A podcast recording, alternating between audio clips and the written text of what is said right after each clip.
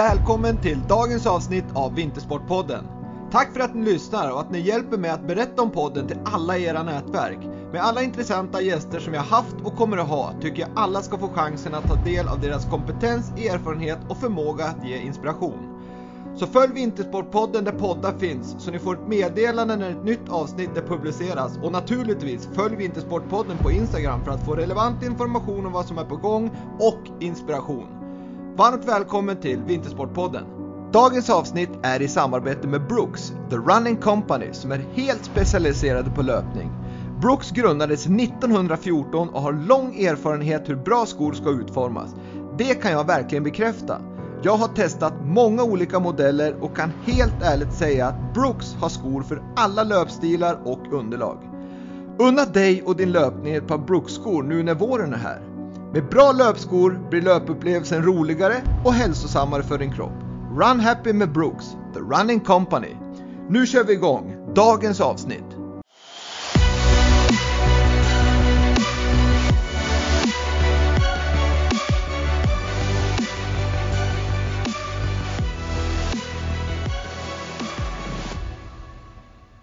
Dagens gäst i Vintersportpodden Glenn Björklund, verksamhetschef på Nationella Vintersportcentrum och universitetslektor och docent på Mittuniversitetet i Östersund. Varmt välkommen till Vintersportpodden Glenn. Tack så mycket Wille, tack så mycket.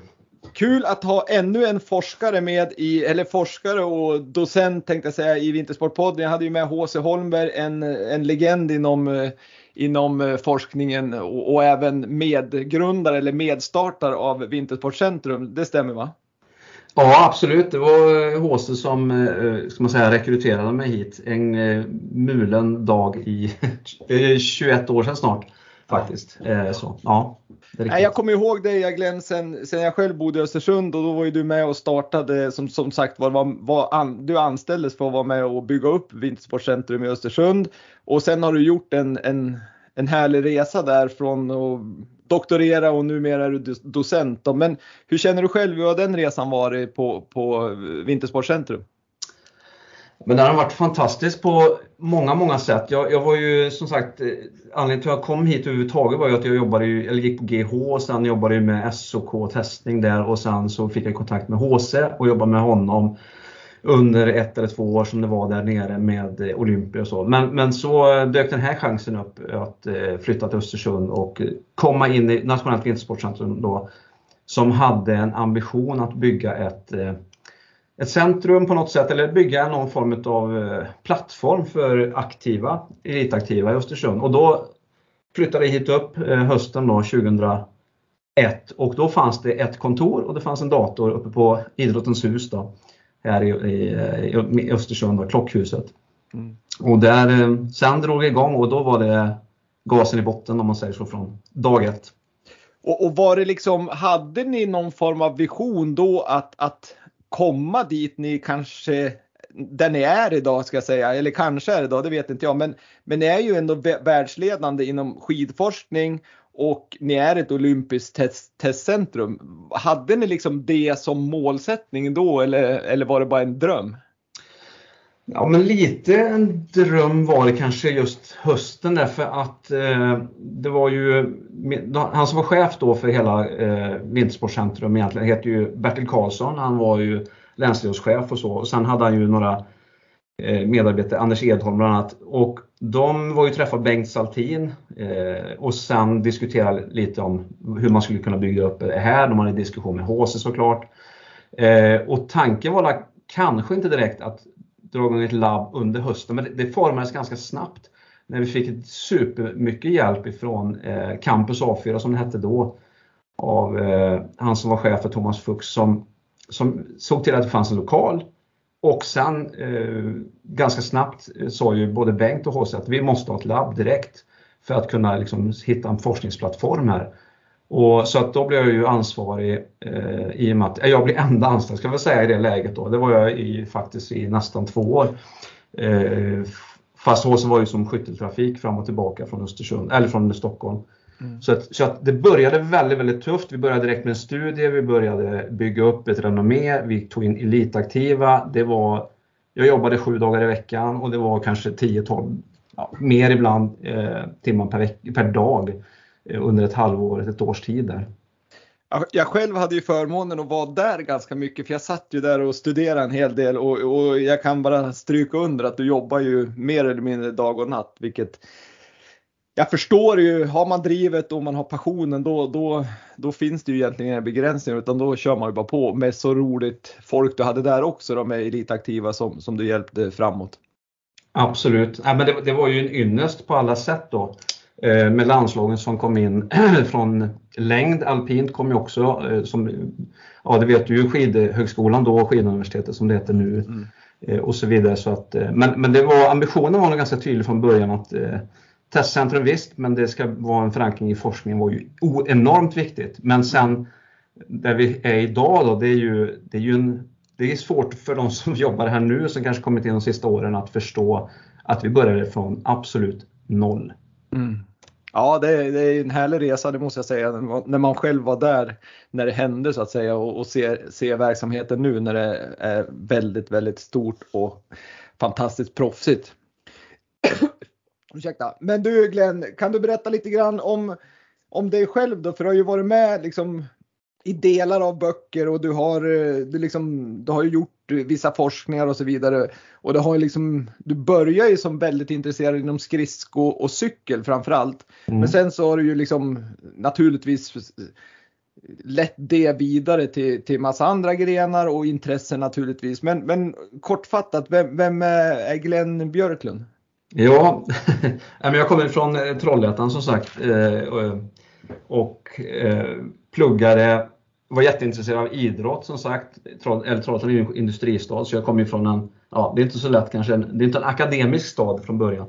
Så, men, nej, men jag är superintresserad så jag, jag sökte mig till GH då och började där på 90-talet, eh, 98. Jag gick, ja, jag, det var ju en del utbildningar inom det också, men, men där fick jag ju liksom, eh, superstarkt intresse för just idrott och idrottsfysiologi. Och sen var det väl, jag ville verkligen bli forskare så jag, jag ringde, eh, kommer ihåg Björn Ekblom eh, 97 eller vad det var och frågade vad är det jag ska göra för att kunna liksom, bli forskare inom idrott. Och, ja, han hade någon kort dialog med Björn där som sagt. Eh, jag vet inte ens om han minns det förmodligen. Men sen var det ju så lustigt för att jag eh, Ja, men även student, man är ivrig, man skriver då på prov och sen råkade jag skriva fel på Jag skrev ganska mycket bra på ett prov som helt uppmärksammades lite grann på fysiologen som det hette då. Så helt plötsligt fick man upp ögonen för mig så jag hamnade som eh, projektledare, eller vad ska man säga, projektanställd direkt när jag slutade GH. Så samma dag som jag slutade där, så gick jag över bron till Lidingövägen på fysiologen och började där eh, på måndagen. och var involverad i massa olika projekt. Det var muskelfysiologi, det handlade om axelometri med Eh, alltså, så det var väldigt spridda skurar och eh, hade Björn som eh, huvudhandledare och sen Micke Svensson som är i Umeå numera eh, och jobbar med honom, även Örjan Ekblom till viss del. Så att jag fick ganska många liksom, intryck ifrån just forskningen där men samtidigt så kom HC in då som jag sa tidigare och började fråga liksom, är du intresserad av att jobba med elitidrott också? Ja men det är ju superintressant. Så då, då var jag involverad i eh, det här med topp och talangtestning och fick min ska säga, utbildning från eh, Hans Rostad på GH där han är fortfarande och eh, jobbar med kanotlandslaget från början. Men jag, precis som du var inne på William, jag enormt intresserad av cykling och läste i princip allt vad det handlar om eh, cykelforskning och gjorde väl något häftigt och gjorde ja, det, så jag blev lite pappa till ett test som idag, de flesta vet inte varför vi använder det så här, men det Padilla-testet och det var jag som, som propsade på det med Cykelförbundet lite grann och sen använde vi det alpin som du själv mm. har suttit och assisterat med. Och, så att, så att där någonstans drog det igång då och sen flyttade jag upp till Östersund och sen har det väl, ja, ska man rulla på därifrån då. Men, men, men vad är det som gjorde det så liksom du var ganska bestämd att du ville bli idrottsforskare för, för du var ju inte liksom du hade ju inte gjort, varit världsmästare själv i någon idrott vad jag, vad jag, vad jag vet. Men, men vad var det som gjorde att du var så bestämd att du ville just hålla på med idrott? Vad... Ja, nej men jag är alltid intresserad av, eh, ska man säga, fysiologi har ju varit liksom grunden någonstans att förstå eh, prestationen och varf, varför, gör, varför blir man varför åker någon snabbare än någon annan eh, etc. Och, och, och liksom ha en superidrottsintresserad verkligen förstå varför är det på det här sättet. Varför vinner någon och varför kommer någon topp 40, eller liksom inte in på 40? Och det kan man ju förstå med vissa grova mått sådär, va? Men, men börjar man titta på findetaljerna och så så är det ju så jag, jag tror jag har varit från, eh, vad ska man säga, långt, långt tillbaka alltid intresserad av idrottsprestation. Då. Mm. Eh, och sen förstå varför då. Eh, hur maten kanske påverkar. Jag var inne i ett stort projekt där också. Jag var på GH eh, med olika typer av drycker och så. Så att det är ju Nej, men det har väl alltid varit grejen och när man tittar på min forskning de sista åren kanske så är den, en del kanske tycker den är lite spretig men jag tycker inte det. Jag tycker den är snarare alltid riktad mot prestation och prestationsanalys eh, till viss del som det har blivit under senare år. Mm. Och förstå vad är det som, som gör någon, och, du vet, och då pratar man om biomekanik, kommer ju senare också lite grann. Så att, ja, men ett stort, en stor passion, stor drive mot eh, idrott. Och, och, det, det, kan vi som, det kan jag ju säga eh, med de här 75 avsnitten jag haft tidigare att, att, att de flesta som har lyckats, som jag säger så, som har blivit världsmästare eller blivit duktig på, på det de gör, de, de, de nämner ju ofta ordet passion och, och det säger du själv här är, är, en stor del av naturligtvis att du också har blivit väldigt framgångsrik. Men, men eh, vi, vi kommer komma in på, på det du pratade om tidigare kring, kring eh, med forskningen, att du säger att man, du vill förstå varför någon blir bättre än någon annan. Och, och här kan jag tänka mig att du är inriktad på fysiologi och, och liksom se vad som händer i muskler och lungor och, och så vidare. Medan det finns andra som kanske är mer inriktad på den mentala biten på, på forskningssidan. Men, men, lite kort innan vi ska gå in djupare på det, men hur ser du på liksom helheten som forskare? Att förstår ni, tänkte jag säga, om jag ställer frågan till dig, att det är många faktorer som påverkar helheten? Det är ju det. det, det, det man förstår ju mer och mer hur lite man vet, om man säger så. Då. Eh, och precis som du är inne på, ett, ett starkt område som var att förstå. Alltså, man kan ju förklara en del med fysiologi, men så ställer man sig inför en coach som ska förklara att du måste öka blodflödet i din arm. Hur gör jag det? Ja, det är inte så lätt. Och då börjar man titta på biomekaniken. Då kanske den har någon, eh, spelar någon roll hur, mycket, hur hårt man sätter i staven eller hur, hur mycket man eh, aktiverar muskeln exempelvis. Eller, och sen inser man att ja, det har inte heller med det. Ska man åka, då kommer psykologin in. Hur man ska, blir man där i benen? Det spelar inte roll hur mycket man har tränat bålstyrka och, och liksom knäböj. Va? Eh, då kanske det är psykologiska faktorer. Så, att, så att det blir ju mer och mer komplext och det är väl hela tiden, det finns, eh, det är väl som någon sa till mig någon gång att jag, menar, jag vill veta allt. Eh, och liksom, Okej, okay, eh, och jag vill veta det nu då? Ja, men då har du kommit till fel ställe. För vetenskap är ju dynamisk och det är någonting som man bygger över tid. Man kommer aldrig få svaret. Men, eh, så att, eh, ja.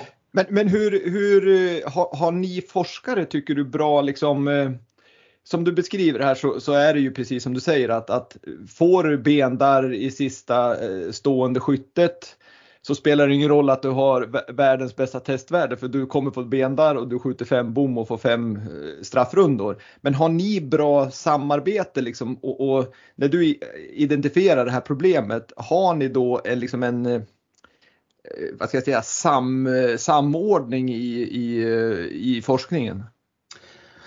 Jo, eh, både ja och nej ska jag säga. Eh, för att eh, eh om, vi pratar om, eh, om vi pratar om rörelse och vi pratar om fysiologi lite grann så, då, är det ju, då har vi ganska stark bakgrund där. Då, där vi samarbetar ganska mycket med olika universitet runt om, inte minst Österrike och Salzburg har ju varit väldigt dominanta med oss. Men, men sen när man pratar om psykologi, där har vi inte, det är ju ett nytt ämne och det kanske vi behöver, och inte kanske, det måste vi stärka upp och där det försigkommer, det, det föregår ju dialog här på Mittuniversitetet bland annat med eh, några psykologiprofessorer och, och som är intresserade att så liksom, komplexa mönster och titta. Eh, ja, så, så, att där är ju, det har vi, jobbar vi på de delarna men, men, men jag ska säga så här att man blir ju, man, man blir ju ganska li, reduktionistisk någonstans i sitt eget ämne och sin egen lilla grej om man är fysiolog eller vad man nu är.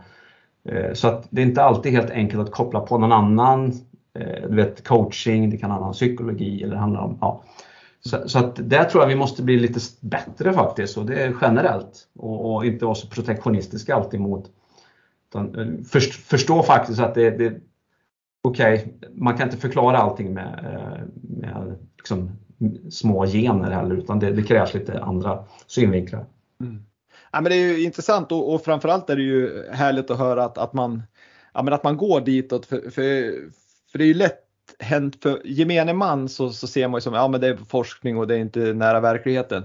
Och det ämnet ska vi komma in på snart. Men innan det Glenn så skulle jag bara vilja eh, reda ut lite kring dig här. Du, du, du, har ju varit med och skrivit böcker och du har ju skrivit en hel del artiklar och, och, du har ju forskat och doktorerat i, i, i, några ämnen. Men hur, hur stor del av din liksom tid som, som eh, verksamhetsledare på Nationellt eh, Vintersportcentrum går åt till, om man ska säga till, till forskning idag? Är, eh, gör du någon egen forskning eller har du liksom doktorander som ligger under det? Eh, ja, jättebra fråga. I själva, i, om man ska bara gå rakt på sak när det gäller den här verksamhetsledarrollen så är det ju det är ingen forskning i sig i den utan jag har ju forskningstid utanför det. Då, så att jag är hälften eh, verksamhetsledare. Men, men eh, det, precis som du säger, jag gör ju en del forskning själv. Jag tycker det är viktigt att skriva artiklar själv och sitta och... Jag, jag älskar ju nya metoder. Jag tycker det är superkul att grotta i en del saker men det finns ju begränsat med tid. Så att några artiklar själv skriver jag. Men sen har jag ju eh, har en postdoc här från eh, Australien, Melbourne, eh, Craig Staunton. Och sen har vi sen en ny doktorand som jag har med, ihop med Skidskytteförbundet, Andreas Kårström. Och sen är jag bihandledare några doktorander också. Så att så, och vi är ett team här. Vi, eh, eh, det är ju styrka någonstans att man, står ju, man är ju väldigt, väldigt, väldigt svag som ensam forskare utan det krävs ju att man har samverkan med andra. Då, så att det är ju, eh, även om inte jag står i labbet som tidigare så, så ja, det görs forskning. Men, men, är det viktigt just med de här eh, liksom, artiklarna som, som, som, du skriver, för det är ju en herrans massa sådana som, som du har publicerat. Men är det viktigt för liksom, eh, trovärdigheten och jobbet också eller, eller är det mest för din egen del som, som du gör för, för att liksom, förkovra det? Nej, men det är en väldigt viktig del för trovärdigheten. För, om vi är ett forskningscentra och vi ska vara en centrumbildning på Mittuniversitetet, det finns ju åtta totalt, så då är det viktigt att, ja, som sagt, man får säga så då, visa att vi, vi, är, vi är dugliga, vi klarar att skriva artiklar, vi, är, vi gör bra saker eh, som är relevanta för idrotten. Eh, att vi vi levererar, vi har ju forskningsfinansiärer också som vill ha ut output för sina pengar. Eh, och de styr ju till viss del vad vi kan forska om och i viss mån, jag ska inte säga bara, men så, så det är ju jätte, jätteviktigt. Och vi vill ju synas som Mittuniversitetet att, att visa att vi är ett bra universitet när det gäller de här bitarna. Och eh, det tycker jag vi, så där kommer artiklarna in. Och även för, om jag pratar om min egen person då, så är det ju viktigt att visa att jag också är duglig och inte bara ja, prata om, eh, är någon som liksom bara läser och, det kan ju vem som helst göra. Men, men att vara forskare handlar om så mycket mer. Det är söka pengar, etikansökningar, det handlar om kontakt med olika förbund i min roll då, när det gäller vissa med aktiva. Eh, jag tycker praktiknära forskning ska ju också kommuniceras ut till allmänheten såklart. Eh, så det finns en skyldighet där. Så den, den är viktig, jätteviktig. Och, om man då kommer in på just det du säger med, med finansiärer som, som, eh, som finansierar era projekt. Hur, hur mycket styr de av vad ni forskar? Är, är det liksom en stor del av det eller är det ni själv som letar uppslag på vad ni tycker borde förbättras? Hur, hur, hur funkar det där liksom i, i, praktiken? Ja, det är ju så när man söker forskningsbidrag och så har man olika typer av eh, ja, fonder och det finns ju olika typer av eh, ja, stiftelser etc. som vi söker pengar och då är det ju, får vi pengar eller inte för pengar? Det hänger lite grann vad vi vad de kommer... Man kan ju inte sälja in... Det gäller liksom att ha en pitch och sälja in sin forskning för att kunna få pengarna. Man ska genomföra den forskning man får pengarna för. Så att där är man ju inte helt eh, fri kan man inte säga. Du är fri att söka vad du vill såklart. Eh, sen har vi haft extremt förmånligt med Östersunds kommun och det har vi ju fortsatt även i år. Eh, där vi har en, ett gemensam, en samarbetsavtal med, mellan Mittuniversitetet och Östersunds kommun. Det finns andra kommuner också som vi jobbar med. Men det finns ju projektstyrda medel och sen finns det väl en, en viss del, en mån att kunna göra eh, lite eh, ska man säga, styra det lite friare, men inte helt för det är metodutveckling vi pratar om så att då kan man använda olika typer av idrotter och så. så att, eh, eh ja. Ja. Men, men eh, innan vi börjar den här podden så pratar vi lite grann om, jag vet att, att du jobbar liksom med prestationsanalys och, och vad ska jag säga, grunda din forskning utifrån eh, egentligen de problem du ser i verkligheten. Är, är det rätt eh, sagt det? Ja, men det tycker jag. Det är faktiskt, eh, det tycker jag stämmer bra. Ja, men då, då, då är ju du ute, om man får säga i verkligheten då, alltså i längdspår eller i cykling eller, eller, eller alpina backen eller vart du nu är och kollar och så ser man ett, identifierar du eller dina kollegor ett problem och utifrån det tittar man på hur man, hur man kan finna lösningar på det och, och driver projekten utifrån det. Men, men liksom hur kan du beskriva den, för, för mig då som, som, som om man säger vanlig eh, älskare av idrott, det känns ju jäkligt bra väg att gå det för att då kommer vi verkligen till den här som jag kan uppleva svårigheten att koppla teorin med praktiken. Men, men jobbar man som du säger här utifrån prestationen och ser problemen där och kopplar det mot forskningen, då, då tycker jag då är det ju superbra. Men kan du beskriva det med, med, med dina ord så att lyssnarna förstår vad jag försöker säga? Ja, jag ska försöka göra mitt bästa. Eh, nej men eh, ja, eh, vad ska man säga, jag är ju en forskare som gillar att ha praktiknära och då menar inte jag att man sitter och pratar med ett förbund bara. Då menar jag att stå och mät, göra mätningar själv, vara ute i en skog eller så på en skridskobana eller precis som du beskriver då, vara någon eh, backe. Stå i en, hålla ett stort traileröppningsprojekt det är inte så att jag sitter och väntar på att datan ska ramla på mig. Jag är ute i skogen, vi gör mätningar etc. etc. Så att, och det är ju kommunikationen med det, det är ju någon form av, jag tycker att ett, ett, ord som är väldigt viktigt när vi jobbar med förbund är ödmjukhet och, och eh, på något sätt skapa ett förtroende till varandra. För man vet saker och ting, eh, för att det ska komma till nytta så behöver man ha en dialog och den behöver vara öppen och så. så att så att de ser ju, vi har ett projekt nu, om jag går för, föregår någonting, men vi har ett problem om vi tittar på nu tittar vi, ryggaktivering vid olika typer av eh, stavlängder. Mm. Så att exempelvis nu då så har ju eh, Lars Ljung varit där nere och kört bara för en timme sedan då innan jag kom hit. Eh, och Micke Svarén som är där också och eh, biomekaniker. Så titta på om vi gör så här, vad händer då? Och vara väldigt öppen för att se vart någonstans kanske vi är, är på väg på riktigt. Vilka är problemen? Inte någonting som vi sitter på kammaren och tänker själva, men här borde nog... Eh, jag tror att en, jag säger att det är ett problem när man kommer och gör någonting väldigt laborativt, man är väldigt reduktionistisk kanske i många fall och så ska man gå ut och berätta att ja, men den här lilla grejen den kommer nog spela jättestor roll för dig om du åker eh, storslalom. Framförallt då i andra åket. Okej, okay, hur vet du det? kommer bli motfrågan och hur ska coachen använda det här i sin form av träning då? När de står uppe i, i Klövsjö eller i Almåsa eller vad det är. Så att ja, den dialogen att vara ute i verkligheten den är ju avgörande skulle jag påstå. Ja, för det är det någonstans man, man, man liksom, jag tror att många tyck, tror i alla fall så och det är uppfattningen att, att ja, forskning är en sak men, men sen hur man utövar det här blir något helt annat. För i teorin funkar det men i praktiken funkar det inte. Så att det måste ju verkligen vara, apropå vi pratar om trovärdighet och, och artiklar och så vidare, så måste det här vara ett väldigt liksom en styrkegrej att, att vara ute bland eh, ledare, utövare och, och se hur verkligheten funkar och, och anpassa sig utifrån det.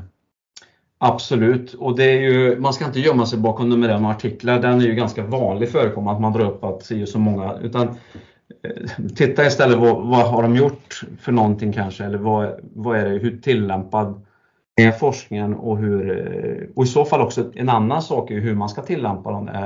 De här mätmetoderna man använder, är det, går det liksom använda dem överhuvudtaget under en träningsform eller går det överhuvudtaget eller är det bara någon form av eh, wishful thinking om du tänker, förstår vad jag menar? Att, mm. eh, jag menar man kan inte köpa en för jag vet, jag genomförde det här traillöpningsprojektet som var extremt avancerat. Löparna hade grejer på sig för en och en halv miljon kronor. Eh, med 3D-dräkter och det var trycksur och det var alla möjliga syreupptagning bland annat etc. Och det är jätteintressant och så ringer någon till mig och frågar men herregud det här var ju superkul. Jag tänkte jag skulle köpa exakt lika mycket, de här sulorna var jätteroliga. Okej, okay, men, men det här systemet kostar alltså 350 000. Och så blir det tyst i andra änden. Så säger han, men det här funkar ju inte. Jag kan inte köpa 350 000, ett sul bara för att träna. Nej, så, att, så det är klart att det går inte att liksom köpa prylen, men, men det går ju komma, förhoppningsvis kan ju resultatet eh, leverera någonting. Hur ser det ut med om man springer ut för vad är det någon en stegersättning som kanske är mer fördelaktig eller bättre om man tittar på prestationsanseende. Är det någonting, eh, fotersättning som gör att man får eh, mer krafter? Eh, vilket kanske då skulle kunna innebära att man får problem med någon vet, idrottsmedicinskt mer och mer. Så att ja, man får tänka lite smart så att eh, ibland går det att använda eh, ja, en, metoderna är ganska dyra ibland. Så att det, ja. ja, men och, och, och, syftet egentligen med forskningen det är ju just vad du beskriver. Det är, det är ju att faktiskt komma fram till någonting som gör att att man blir mindre trött av att springa ut för till exempel eller att man står på ett annat sätt på skjutvallen så att man undviker att få ben eller knäsdarr eller någonting. Det måste ju vara det någonstans det ska mynna ut i. Exakt, ja men precis, så, så exakt så är det ju. Det, det är ju slutkontentan. Men, men jag, jag, jag, tyckte det var intressant där innan, innan vi slog på eh, kameran tänkte jag säga så, så nämnde du att, att många av de gäster jag har haft i podden så har ju du också liksom varit i kontakt med på ett eller annat vis. Och, och då blir ju frågan här kopplat till forskningen och, och, det ni kommer fram till. Hur stor del, liksom, hur, hur mycket kan ni påverka idrottaren, ledaren och liksom förbunden i slutändan på, på det ni kommer fram till? För att ni vill ju få ut forskningen så att folk tillämpar det här och åker skidor snabbare eller eh, vad man nu har forskat kring då. Ja exakt och den, den är ju den är liksom knäckfråga någonstans som är väldigt, väldigt viktig. Eh, hur man ska förmedla, hur man ska kommunicera. Jag ska säga jag var ju även ansvarig på Riksidrottsförbundet under, för idrottsfyrsli under ett antal år här eh, och fick väl bra kontakt med fler förbund än de som jag träffat innan härifrån. Så nu ska jag möte faktiskt med Orienteringsförbundet på måndag som vill, är intresserade av våran forskning här och sen vad de kan. Och då i det fallet, eh, bara för att börja där, så det finns det ju ett intresse då från Håkan Karlsson i det här fallet. Att aha, de gör någonting som är intressant, det här kanske är någonting som vi kan använda. Är det någonting som, hur ska vi jobba? Så att finns, är det en intresse från förbunden? Det finns en stor, återigen som vi pratade om nu med passion då eller man är liksom väldigt eh, intresserad och vill veta mer och öppen. Och man möter förhoppningsvis då att jag kan, eller vi kan svara upp och säga att det är jätteintressant, det här finns, vi tar och diskuterar det, vi tittar över det, vi ser om vi har tidigare forskning som har genomförts eller vi kan titta på någonting som vi kanske borde faktiskt gå vidare med och jobba ännu mer med. Eh, så att jag tror att den här öppenheten, nyfikenheten är liksom A och O, för annars kommer du aldrig nå ut. Eh, till förbunden. Eh, och jag tror också som jag, det var någon konferens för ett antal år sedan jag lyssnade på de jobbade med ett professionellt cykelteam här och var väldigt noga med att säga men ni, ni kan aldrig säga ni should. Alltså aldrig det till, när ni kommer till aktiv eller coach utan ni alltid would. Va? Liksom, ja, så här skulle man, ja, eventuellt tänk så här, bla bla bla. Så att istället för att gå in med en, eh, det är som jag pratade om, ödmjukhet, Eh, var trygg i det du kan, det, tycker jag, det, är ju, det ska man absolut vara. Men att vara liksom, eh, högmodig och förefall i eh, delen. Eh, så att väldigt öppen, förstå att man har brister. Jag vet saker som förmodligen inte coacherna vet. Coacherna vet saker som jag absolut inte har en susning om.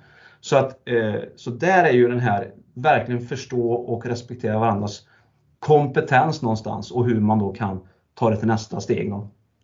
Ja, men jag förstår, för, för jag menar, snacka om att det här gäller ju att båda parter är väldigt prestigelösa. Att, ja, men att samtala med varandra, både liksom innan forskningen för att ju mer du snackar med ledarna och, och aktiva desto mer förstår du av idrotten och då kan ju du göra en, liksom en bättre vad säger, studie och, och, när den är klar så gäller det att man har liksom resonemanget och att även ledarna inte bara säger att men det där funkar inte i verkligheten utan man måste ju våga testa också. Liksom, nya saker för att, att kunna utvecklas. Exakt, ja, men precis så är det ju. Det är... Men det är intressant för jag liksom efter, nu när jag pratar med dig Glenn så får man ju som en, en skön bild av, av hur ni bedriver forskningen för att Många tror jag har liksom en, en, syn på forskning som att det är några uvar som sitter på ett rum och liksom är så långt ifrån verkligheten som, som det bara går. Och, och här tror jag väl i och för sig kanske idrotten ligger långt i framkant i och med att det blir så kopplat till, till eh, praktiken. Men jag tror också det. Eh, och jag tror eh, till viss del att eh, nu befinner vi oss i en region här som råkar vara just bland och som är byggt under ett antal år med många coacher och aktiva som bor i regionen. Så att det är inget märkligt att det kommer in några dubbla OS-guldmedaljörer och springer här och tränar eller testar sig eller, eller landslagscoacher etc. etc. Så att, alltså det är en vardag här någonstans lite grann i våran miljö. Eh, så att, så att det är väl också att eh, det här, inte man, att man inte ses en gång per år utan man ses faktiskt ganska tätt.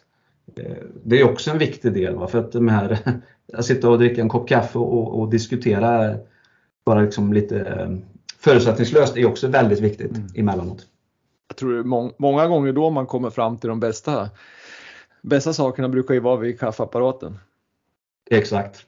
Men du, vad, vad liksom, i det här jobbet och som är tidskrävande, det krävs stort liksom, engagemang och passion. Liksom. Men, men vad är det liksom som driver ja, men både dig och ditt team uppe i, i Östersund varje dag? Liksom? Är det för att se att de här människorna tar medaljer eller det, finns det någon annan liksom, drivkraft? Jo, men det, vi, vi är ju såklart stolta att vara en del av ett, ett ja, en, inte, om jag säger då en nål i en höstackdel. Det är klart att vi åker inte några skidor, vi vallar inte några skidor åt dem eller eh, och så vidare och så vidare. Men, men eh, någonstans, vi har ju en träningsplattform här. Vi har möjlighet att göra olika typer av mätningar för att stötta tester. Vi har de är tränings, eh, alltså på rullband. Sen har vi ju andra faciliteter också eh, som höjdlabb och så vidare. Men eh, Eh, jag tror att vi, vi, vi är, alla är väldigt, väldigt intresserade. Vi är måna att det ska eh, fungera bra i vår verksamhet, att vi ska ja, eh, leverera en bra produkt, att vi är duktiga, liksom, håller en hög forskningsnivå. Så, så att, eh, och sen en sak som är väldigt, väldigt viktig någonstans och det är väl någon, en roll som jag tycker eh, ledarskapsroll som jag kanske har fått lära mig. Att jag är ju inte kanske ska inte vara främst, jag är någon form jag sitter väl på coachen här och, eller liksom lite vid sidan emellanåt. Men ska ju se till att laget, så länge laget gör mål va, eller publicerar eller gör en bra sak så är jag väldigt nöjd. Och det innebär inte att jag behöver stå där, det är absolut inte, utan det är vi ett team. Och det känns ganska viktigt för det är en, det är en, knepig, det är en knepig miljö det här akademin. Man tävlar ju någonstans om medel, man tävlar om att publicera, meritera sig och så vidare. Men, men det är viktigt att eh, vi har ett vi har en, en, miljö där vi känner att alla vill, liksom vill framåt vi, och vi känner att vi har eh, det kommer, ibland får man ju reaction och ibland går det en publikation som blir accepterad. Så att, och så vidare vad gäller anslag och sånt. Så att jag tror att den miljön är väldigt viktig hur, hur man mår också här på centret. Ja, grymt. Det lät som modernt ledarskap det där Glenn. Att, att man har teamet som, som ska prestera och det behöver inte vara högsta chefen som ska stå där och prestera och ta åt sig all ära utan det är som hela gänget som, som måste leverera och trivas och tycka att det är kul. Då brukar det bli bra. Absolut. Men du, om man tittar då så, du har ju hållit på med det här ganska länge. Du har varit i Östersund på Nationellt vintersportcentrum i 21 år sa du. Um, hur, hur tycker du liksom det fysiologiska kroppen som sådan har inte förändrats anatomin men, men kan du se någon utveckling dels i, i hur man tränar som ja, både uthållighetsidrottare men även då inom det alpina.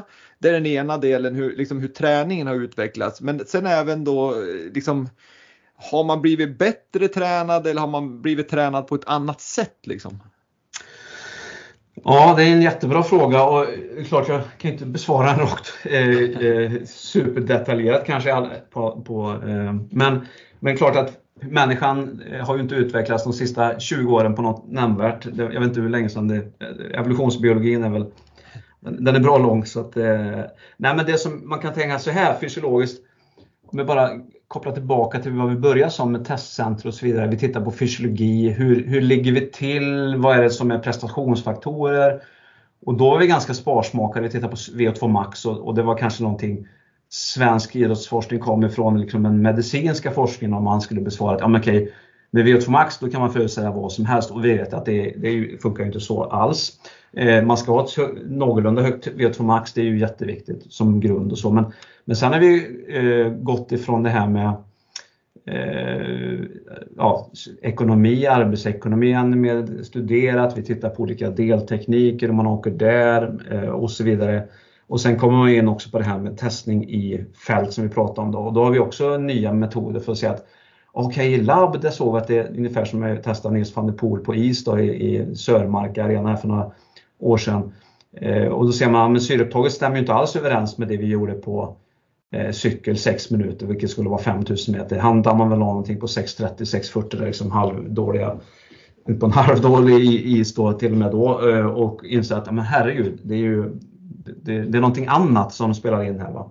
Mm. Så att eh, så jag, jag, känner, och just träningen då, och då det, det, kommer väl in någonstans på hur man eh, säger så här, hur mycket man fördelar träningen. Det var ju snack om 90 lågintensivt. För, eh, ja, vi tittar på en, en, del artiklar som jag inte varit med på de här. Men, eh, att okej, okay, det är lågintensivt och sen är det högintensivt si så mycket. Stämmer detta? Eller är det verkligen? Och sen pratar man om polariserad träning. att lågintensiv träning och väldigt mycket högintensiv träning och sen en del som har gått i clinch så att det inte alls är så.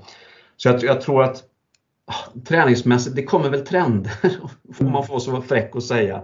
Och ibland så eh, variation har vi pratat mycket om, blockperiodisering har ju diskussion har kommit in.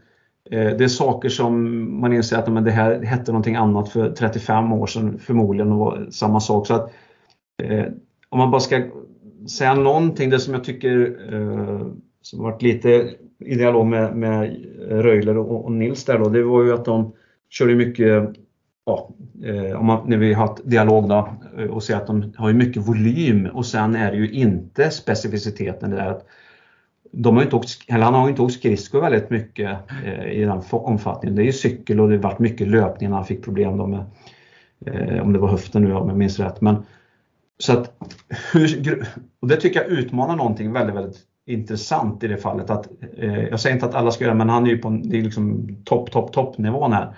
Eh, behöver man verkligen åka skidor så här många timmar eller kan man byta ut någonting annat om man är på en hög nivå? Eh, som gör att man kanske, inte vet jag, det kanske spelar in på motivationen, det kanske handlar om någonting annat. Så att han utmanar ju någonting Nils som är väldigt, väldigt intressant. Att hur specifik måste jag vara egentligen? Om jag nu genomför träningen. Ja men eh, precis och, och, någonstans här tycker jag, vi var och touchade här tidigare och vi sa att vi kommer tillbaks till det och, och här tycker jag det är ganska intressant just det, det du säger om, om Nils här och hans sätt att bli olympisk mästare. Att han, han har ju tränat mycket men han har ju som du säger inte bara åkt skridskor runt runt utan han har gjort massa andra saker. Och någonstans här så känner jag ju liksom att du, du sa det själv att, att att åka för mycket skridskor eller skidor timme efter timme, dag efter dag, det, det kan ju liksom få det mentala eller motivationen att, att, gå ner. Så att någonstans måste det finnas en, en koppling här då till, till att det fysiologiska är en sak men det mentala och, och, motivationen måste ju ha en väldigt stor betydelse. Att, att det kanske är bättre att man gör någonting annat för att, för att ha det här riktiga drivet och viljan.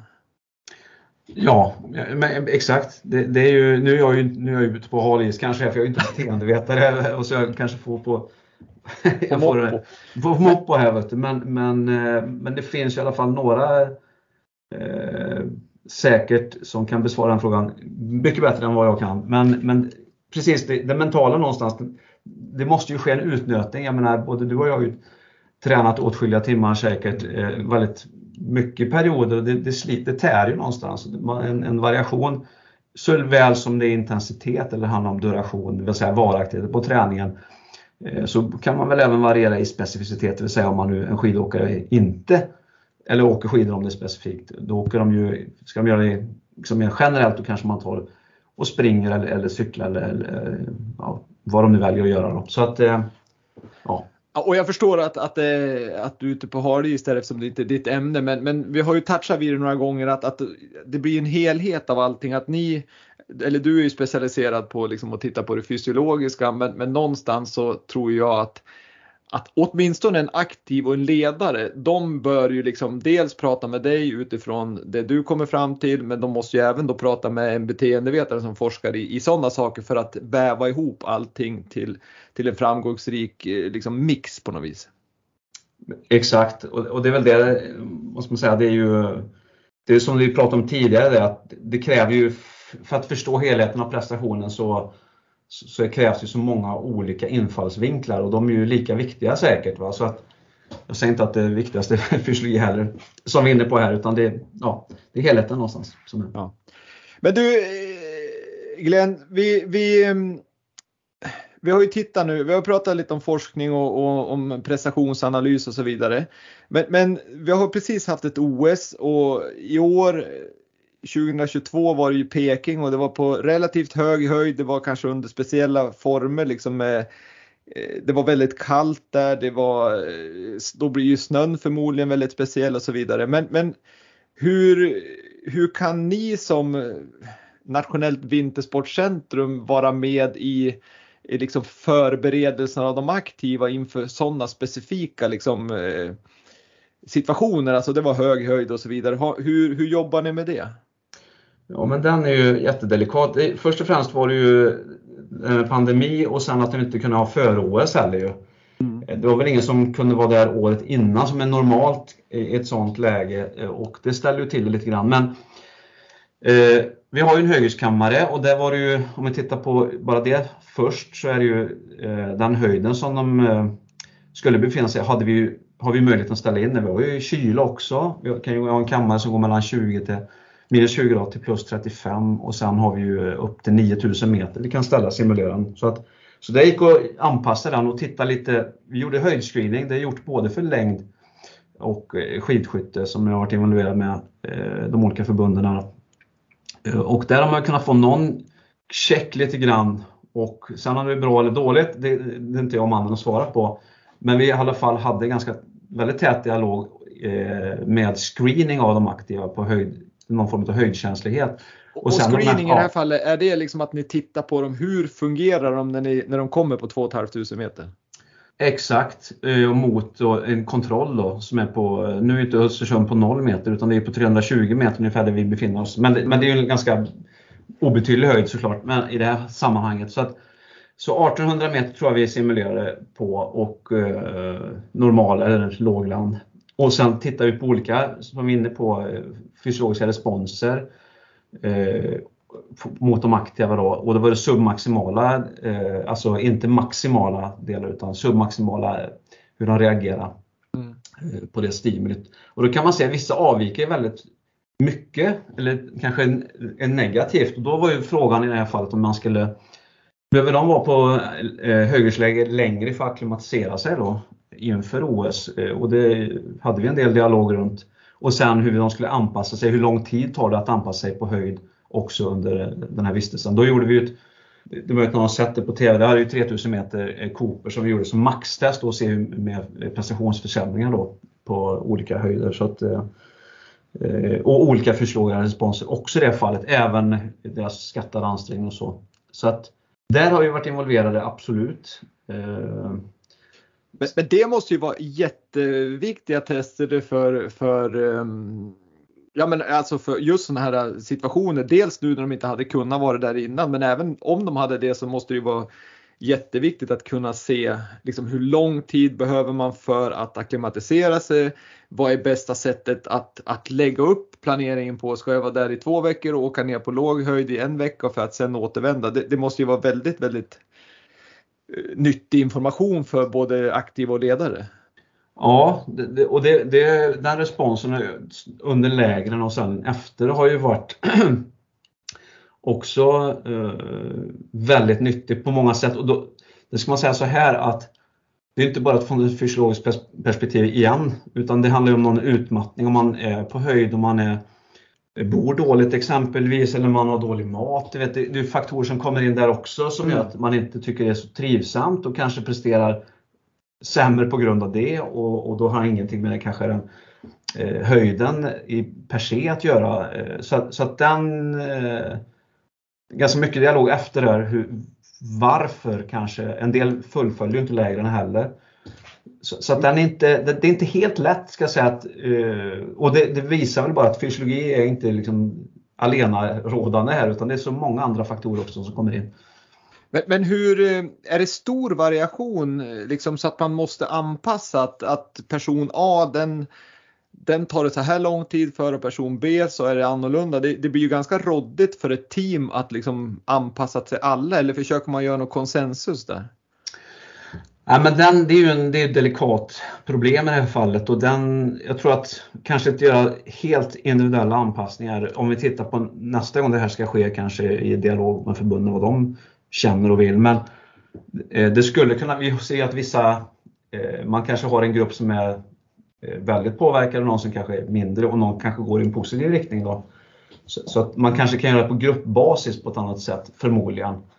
Eh, men, men, vi är ju, jag ska vara väldigt ödmjuk och säga så här att vi är ju i, i linna lite grann här igen för hur det här testet och de här testerna vi gjort både på, eh, på plats då, som genomförda då, och sen så även de som vi gjort eh, simulerade, på simulerad höjd här i Östersund.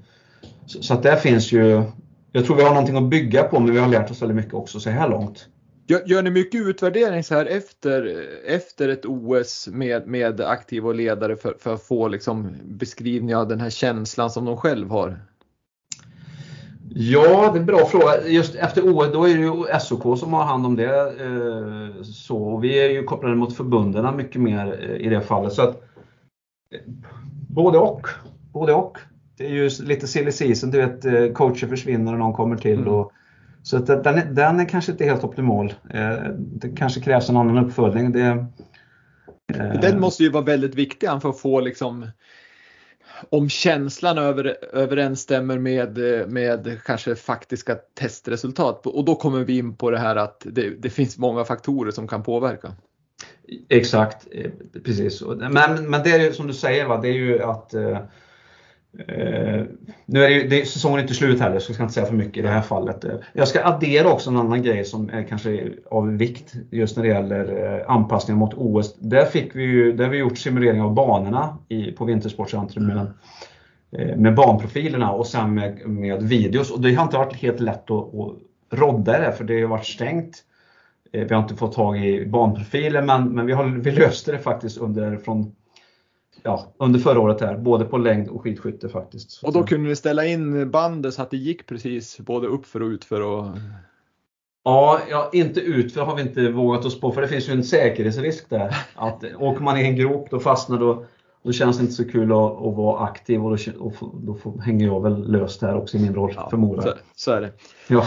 Um, men, men jag vet också när vi ändå är inne Glenn, kort bara, på, när vi är inne på Höghöjdskammaren så vet jag liksom att, att den har haft en viss betydelse i den här äh, debatten eller vad jag ska uttrycka men, men, men det var i alla fall ganska mycket på tapeten, framförallt för något år sedan här med, med att alla, eller alla ska jag inte säga, men många längdåkare tog ju astmamedicin. Och, och jag tycker jag som följer idrotten på sidan om ganska intensivt, men det är långt ifrån hur du följer den Glenn som, som är uppe i det hela dagarna. Men, men där var det ju liksom mest snack om längdåkare. Men, men finns det liksom någon koppling på något vis till andra uthållighetsidrotter också med det här med astmaproblematiken?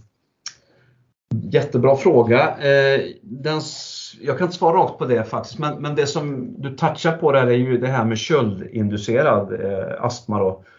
Eh, och där har vi ju, där kan man ju se eh, att Ja, vi har ju forskare runt det. Helen Hanstock som jobbar hos oss här, hon jobbar med en överläkare och docent, eh, Nikolaj Stenfors som är kopplad till Umeå men även på sjukhuset här i Östersund. Och där, de är ju, tittar ju på det här med immunologiska faktorer, hur det inverkar och även kölden inverkar. Är det, så kölden har ju någonting i det här att göra, nu, utan att jag ska gå för djup i här igen då, men så att frågan är ju någonstans, om man pratar med i alla fall kort med Nikolaima, det är ju någonstans att kölden påverkar, är det att det blir muskelspasm eller det blir en riktig astma då? Eh, och, och liksom, var sitter det någonstans då? Eh, och hur ska man utreda vad som är vad? Så där, där jobbar de ju ganska mycket med det och det är ett ganska stort team. De är ett gäng doktorander också som är inkopplade. Eh, men, men just, ja. Men en intressant fråga eftersom det, det, just det blev ju så pass eh, fokuserat på, på längdåkare och och, och, inga andra egentligen. Men jag kan ju förstå också att om man har åkt längd i, i minus 15 grader så förstår man ju att det händer någonting med, med luftrören. Ja, och sen är det ju en annan grej som har kommit på tapeten, det kom väl för något år sedan också, att stora doser av astmamedicin då, i det här fallet är ju eh, betastimulerare och att det har påverkan, inte luftrören bara, utan det har en muskulär påverkan också av, eh, som, eh, som också är eh, till fördel och förmodligen för prestationen. Så, att, så det, det, är nog inte bara själva respirationen och andningsorganen i det här fallet utan även ja, skelettmuskeln som kanske faktiskt har en eh, någon form av stimuli då i ja, det, var, det, det, var ju det som var en del av debatten också, att man tog ju som inte normala doser utan det var ju doser för elefanter typ. ja, precis. Så att det var väl en, en, del av det. Men, men när vi är inne på ämnet här och, och liksom på gränsen, just det här med astmamedicinen som, som vi, vi ska släppa här. Men, men det var intressant att höra just hur, hur, hur du såg på det. Men men jag tänker på det här ni håller på med med höghöjdskammare och så vidare. Vart liksom känner du som, du behöver inte liksom dra någon långis om det här, men vart känner du någonstans som verksamhetsledare och som älskare av idrott och som, som eh, docent inom ämnet. Hur, vad ska jag säga, vart tycker du gränsen går kring doping och, och höghöjd och, och kammare och så vidare? Jättebra fråga. Eh det som egentligen vi använder till det här fallet någonstans, det är kanske inte för anpassning att någon bor i den och, eh, utan vi tittar på fysiologi, mer akut fysiologiska reaktioner eller responser när vi använder kammaren. Och, och den, det är klart, det kan man ju ha frågetecken runt också. Men vi har inte, det, inte, det som varit på tapeten tidigare tror jag det mer har varit du bor i en kammare, du mm. sover i hög höjd mm. eh, och verkligen har den här massiva akklimeringen då som blir en akklimatisation eh, eh, någonstans i längden. Så, så där är vi ju inte riktigt, utan vi vill förstå vad händer nu och då.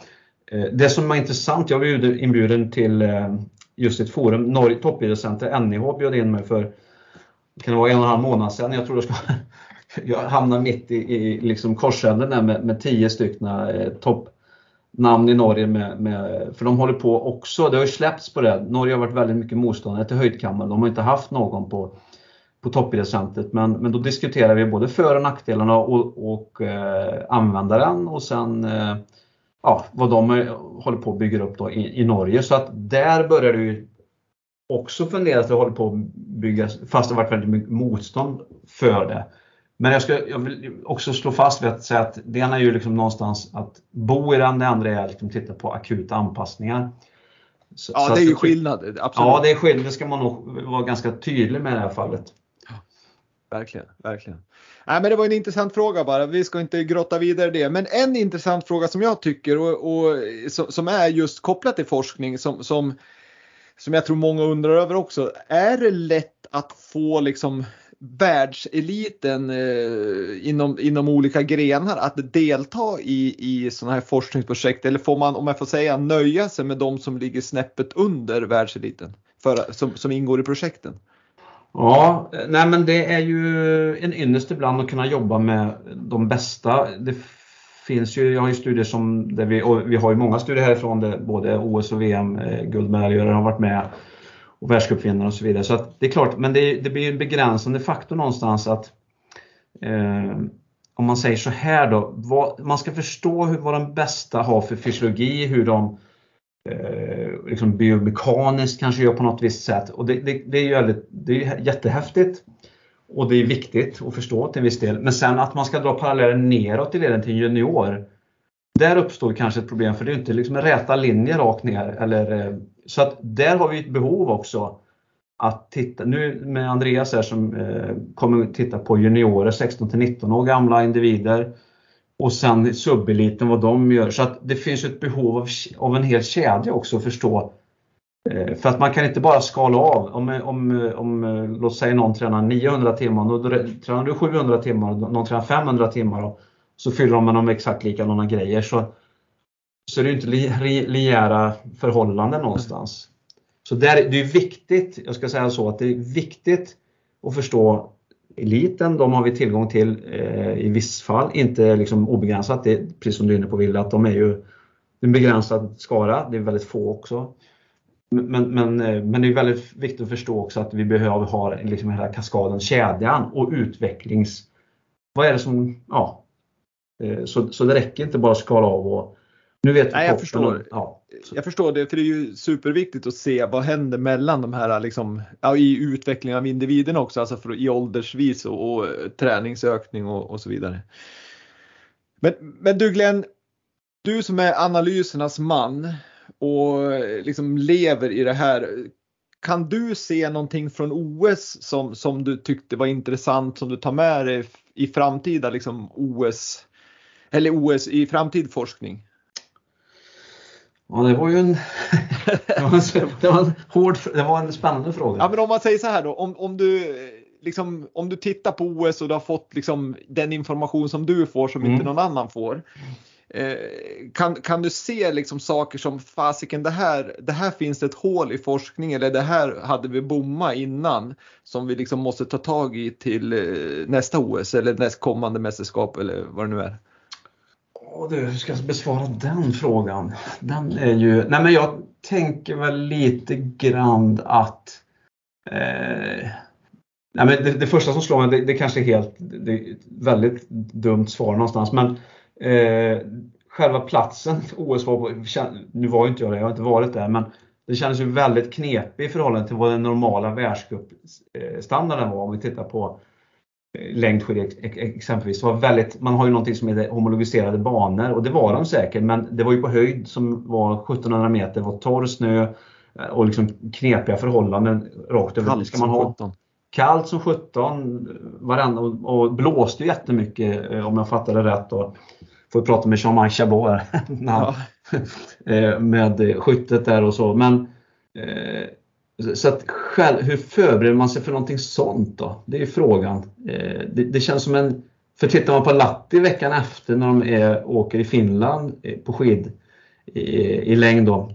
Mm. Så, är, så är det ju något helt annat. Det, det är ju, man tycker det är fantastiska banor. Det, liksom, det ser ut som riktig skidåkning om man får säga, vara så fräck och säga då. Så att jag vet inte. Det är en dålig, ett dåligt svar kanske. Men... Ja, men det är en svår fråga också som, som, som är ganska komplex. Men jag, jag skulle tro utifrån olympiska kommittéer eller internationella olympiska kommittén och, och FIS och allt vad det är som håller på med skidåkning så är det naturligtvis att man förlägger väl OS i, i det här fallet Kina för att man vill få sporten och, och, och växa i, i sådana länder säkert och som, som har många potentiella utövare. Skulle jag tro det ligger mest i. Säkert. Men du Glenn, eh, jag har en, en intressant fråga från, från en lyssnare här som jag, som jag tycker faktiskt var ganska det är, svårt svara, det är svårt att svara på den också naturligtvis men, men, men tittar man på svenskarna inom längdskidåkningen så, så kan man ju som säga att William Poromaa på herrsidan och Jonna Sundling på damsidan var ju de som lyckades bäst. Men det var också de som hade liksom problem innan då med Jonna som, som skadade sig ganska mycket och, och sen prestera väldigt, väldigt bra. Har du någon har du någon liksom teori eller har du någon forskning att stödja dig på som, som, som, säger att jo men det var nog på grund av det här eller hur, hur, ser du på det? För det är en intressant fråga. Ja, det kommer väl säkert in också på någon form av eh, både fysiologiskt såklart men även eh, mental aspekt, lite vad vi pratade om tidigare, att, att, släppa på, ja, man får någon återhämtning någonstans kanske rent eh, så. Eh, jag har ingen bra, det, det, är klart, utan att veta exakt detaljer någonstans där med, med exakta skadorna, så, men det är klart att får man en skada som är väldigt, väldigt eh, allvarlig så, så, så, så, klart att du inte kan delta överhuvudtaget. Det, det är ju första och sen är det ju form av hur mycket kan du träna med den skadan du dratt på där då. Eh, och i det här fallet så var det väl kanske inte någon begränsning om jag fattade rätt, eh, vare sig för, eh, för någon av dem som du nämnde. Men ja. Nej, men det, det, I det här fallet så det kan ju helt enkelt vara i det här fallet som, som att de, de fick en annan ja men toppningen kanske blev att de kunde fokusera på, på just mästerskapet men även då att de kanske drog ner förväntningarna lite grann som, som gjorde att det blev lättare att liksom prestera, att de inte hade den här pressen på sig och då kommer vi in återigen på kombinationen fysiologi och, och det mentala. Säkert, absolut. Och det finns ju ett stort, som jag är inne på det med forskningsområden, om det är prestation så, så är det ju det är komplext och man behöver ha många infallsvinklar på det. Och, och jag tror att där har vi någonting att jobba med från svensk och även internationellt såklart. Men, men eh, ja, det finns ju säkert väldigt intressant samarbete med andra som vi kan forma med andra forskargrupper här på mitt universitet men även på, inom andra universitet i Sverige såklart. Men du Glenn, kan du liksom om du inte ska vara så här superödmjuk, kan du ändå säga att, att vi i Sverige och, och med Vintersportcentrum i, i spetsen är världsledande inom eh, vinterforskning eller vinteridrottsforskning, skidforskning? Ja, alltså om man tittar, eh, eh, tittar, tittar på längd och alpint eh, och om vi, de klassiska idrottsgrenarna som har varit här på Vintersportcentrum under åren så är det väl, då ligger vi väldigt, väldigt bra till. Där har vi ju samarbeten med andra starka universitet, NTNU bland annat. Och sen har vi ju andra, vi har ju flera olika samarbetspartner runt om. Men men eh, det är klart, går man på, på, jag ska bara säga det, ja. går man på ranking, det finns ju någonting, Shanghai-ranking som existerar och det är ju de 300 bästa universiteten och eh, forskningscentrum runt om i världen och det är ju bara fem som kommer in där i svenska, utav svenska universitet lärosäten och det är bara två som kommer in på topp 76 till 100 och vi är ett av dem. Eh, så att vi gör väl ganska bra ifrån oss även från en liten homogen grupp här, eh, tycker jag, med all rätt. Ja. Imponerande. Och det är säkert en stor del i svenskarnas framgångar också i, i och med att vi är en, en ganska liten nation i, i sammanhanget. Men, men hur, du säger att ni har samarbete med NTNU, visst är det i Trondheim? Va? Trond, vi har ju andra samarbeten också. Eh, jag vet inte hur många vi ska räkna upp. Men, Nej, men, men, men om vi tar det i Trondheim då. Där, hur, hur, är det liksom, jag menar mellan Sverige och Norges skidlandslag eller alpina landslag så finns det ju lite så här ändå att vi, vi berättar nog inte allt och vi berättar inte exakt hur vi vallar och så vidare. Hur är det inom forskningen då? Håller man vissa saker mellan länderna eller, eller är det öppet hur, hur, hur ni jobbar? Nej men, ja, nej men där är vi ganska, jag tycker ju att det som vi gör i viss mån, vi vill ju vara, man vill alltid vara bäst. Så är det det finns en konkurrens. Mm. Men, men äh, återigen, ja, man, samarbetar man inte och så kommer det blir väldigt, väldigt snuttifierat någonstans. Jag menar, vi är, ju, vi är här uppe i ja, mittregionen då. Så, att, äh, så vi behöver ju samarbeta för att vara starka liksom, i världen. Och de är ju superstarka, de är ju ännu bättre än vad vi är om man tittar på deras ranking. Så att all, all heder till det. Men jag ska säga också att eh, det samarbete, vi, eh, vi hade några medarbetare som var iväg och gjorde parasportforskning nu i Lillehammer med NTNU nyligen, bara här i januari. Sen hade vi ju sen har vi konferens som kommer upp där vi försöker förmedla våra resultat mellan varandra. Det, som nu kommer vara i Östersund i år. Då. Mm. Och där är det samarbete med NTNU och Nord, Norduniversitetet i Meråker. Så att, och de vill göra jag har flera artiklar på gång ut med dem också, de här eh, ställena. Så, att, så jag tror att konkurrens, absolut, men en respekt och vi vill veta mer om respektive område och vi har behov att få att hjälpa varandra för att vara så bra som vi kan bli. Ja, det är härligt att höra. Kul, rolig verksamhet som eh, man är lite avundsjuk att du får hålla på med dag ut och dag in. Det är ju, jag förstår att, att det är lätt och att det blir för många timmar när man håller på med, med sin passion på något vis. Men Glenn, nu har vi pratat ganska länge här och, och det är jag mycket tacksam för att få perspektivet forskning på, på just vinteridrott. Men innan vi avslutar det här poddavsnittet så ställer jag samma fråga till dig som jag gör till alla andra gäster och, och den är ganska enkel att besvara och den frågan lyder så här. Kan du säga en framgångsfaktor för att lyckas med idrott? Hängivenhet. Hängivenhet. Det var det nog först. Nej, inte, inte men det är ord, ordet kanske, men, men innebörden är väl detsamma som många andra. Ska jag säga. Glenn, är det någonting som du känner att du skulle vilja förmedla eller känner du att vi har fått med det mesta? Jag tycker vi har täckt det mesta. Det är jättekul. Det har varit toppen. Ja, att prata med dig. Superkul. Jätteintressant och som sagt var de här ämnena skulle vi kunna ha tio avsnitt till, ah, två timmar om vi, om vi skulle vilja. För det är intressanta ämnen som är viktiga för idrottens utveckling. Så Stort lycka till med alla projekt framåt och tack för att du var med i Vintersportpodden. Tack för att jag fick vara med. Tack. Hej då. Hej då.